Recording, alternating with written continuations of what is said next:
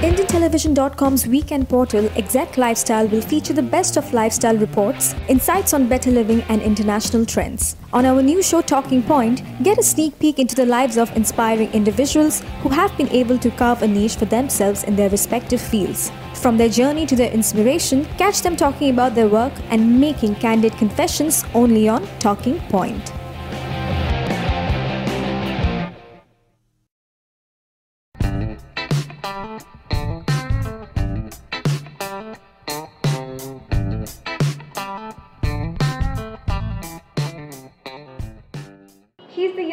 Member of the Barjatya family.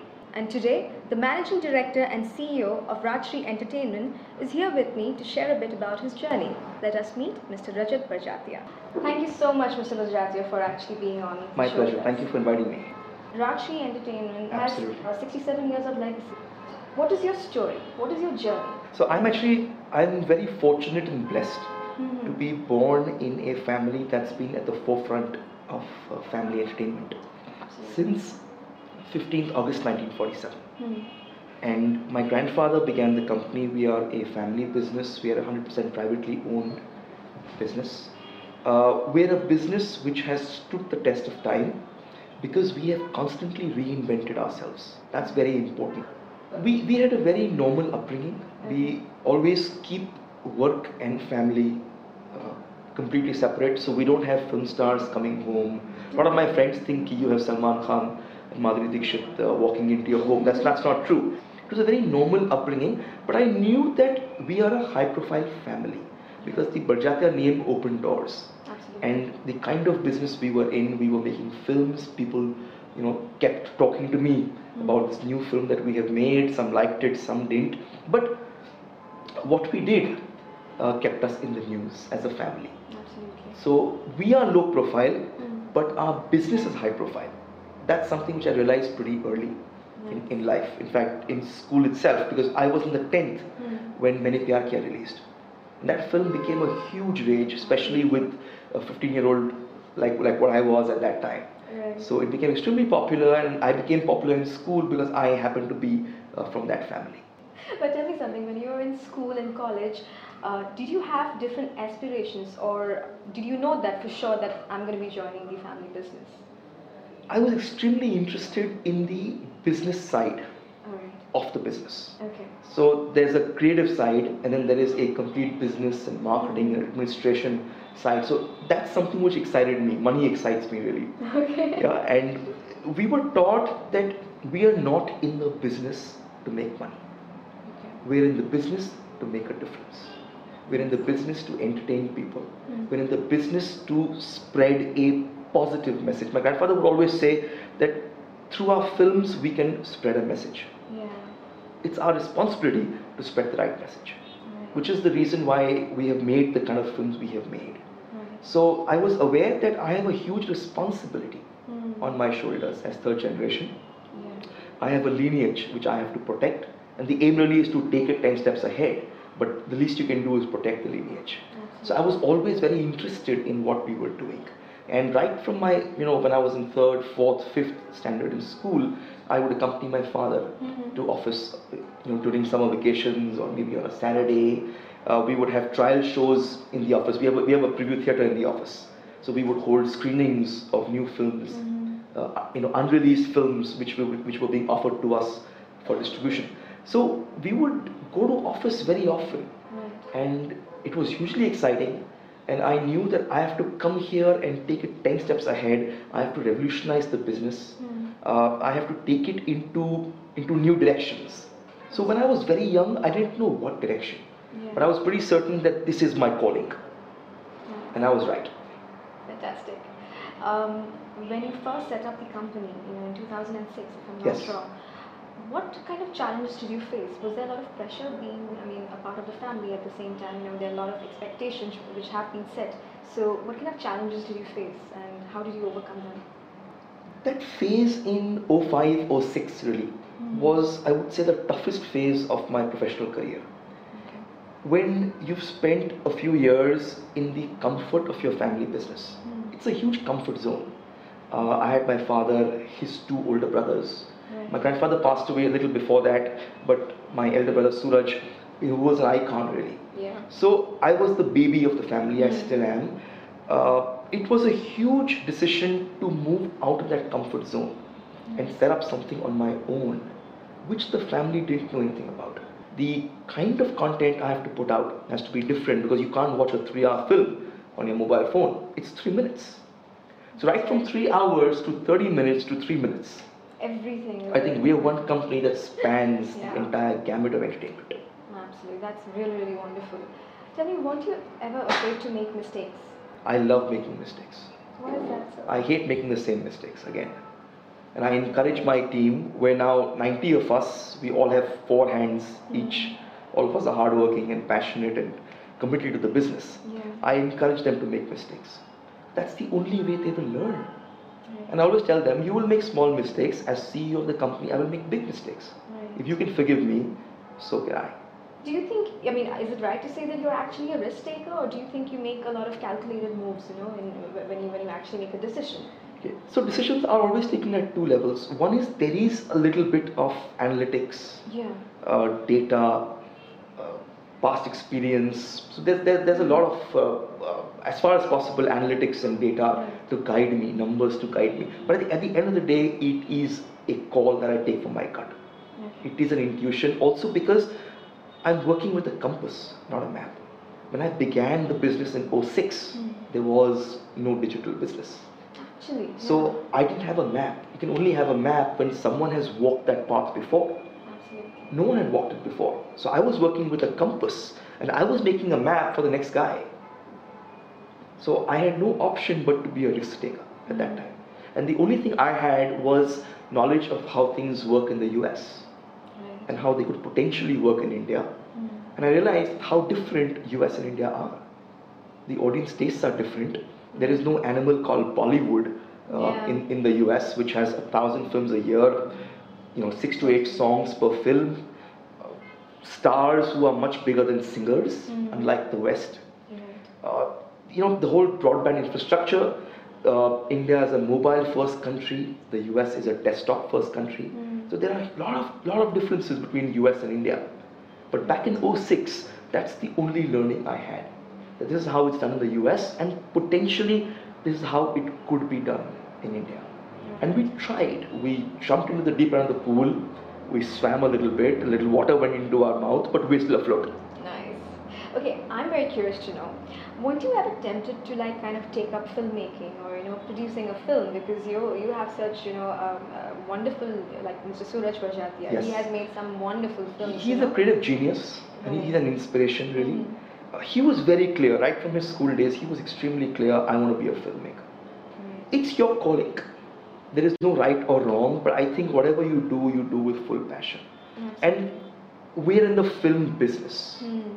There is creative, and then there is also the business side to it. So I think you know both are equally important. It's just what you choose to do, what excites you.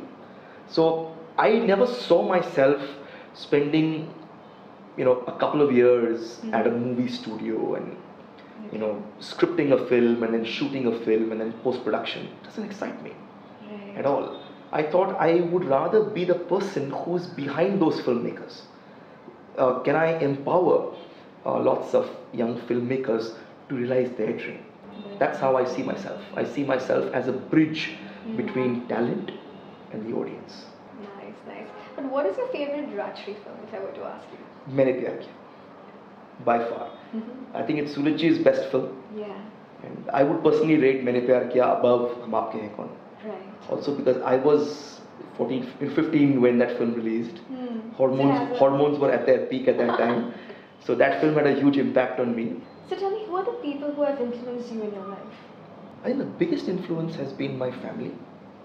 It's a very cliche statement, but I have learned a lot from them. Learned both what to do and what not to do. There are a lot of things which I completely agree, a lot of things which I would want to do differently. So I really think that my family has had a huge influence Hmm. uh, on on how I've become. Uh, a lot of influence is actually my young team. Hmm. So every day I learn more from them than they learn from me. So the average age is about 24, 25. I'm 40, so I tilt the balance in the in the wrong direction.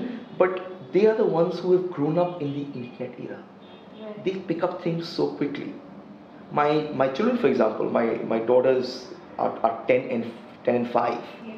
My younger daughter goes to a television and tries to swipe it like an iPad or an iPhone, and then it doesn't work, and she thinks it's not working. not working? Why is the TV not working? When the iPad works, when the iPhone works, why isn't the TV working? Now, it's something which I would never dream of doing, but it's so natural behavior for a five year old. Yeah. I learn a lot from people around me. So tell me, after a hard day's work, how do you unwind? How do you relax? I'm not tired. Really? I work 12 hours a day, Nice. but I love what I do hmm and I don't feel tired. But don't you have any like you know indulgence in terms of a massage or Kids. maybe like Kids, Oh. playing, playing with kids, they are my biggest stress busters. yeah? Nice. A, I'm not tired, so it's not as if I need some, some sort of recreation. Yeah. We go out very often with the kids for, for meals Nice. Or whether it's for movies. We just saw PK, which both my kids really enjoyed.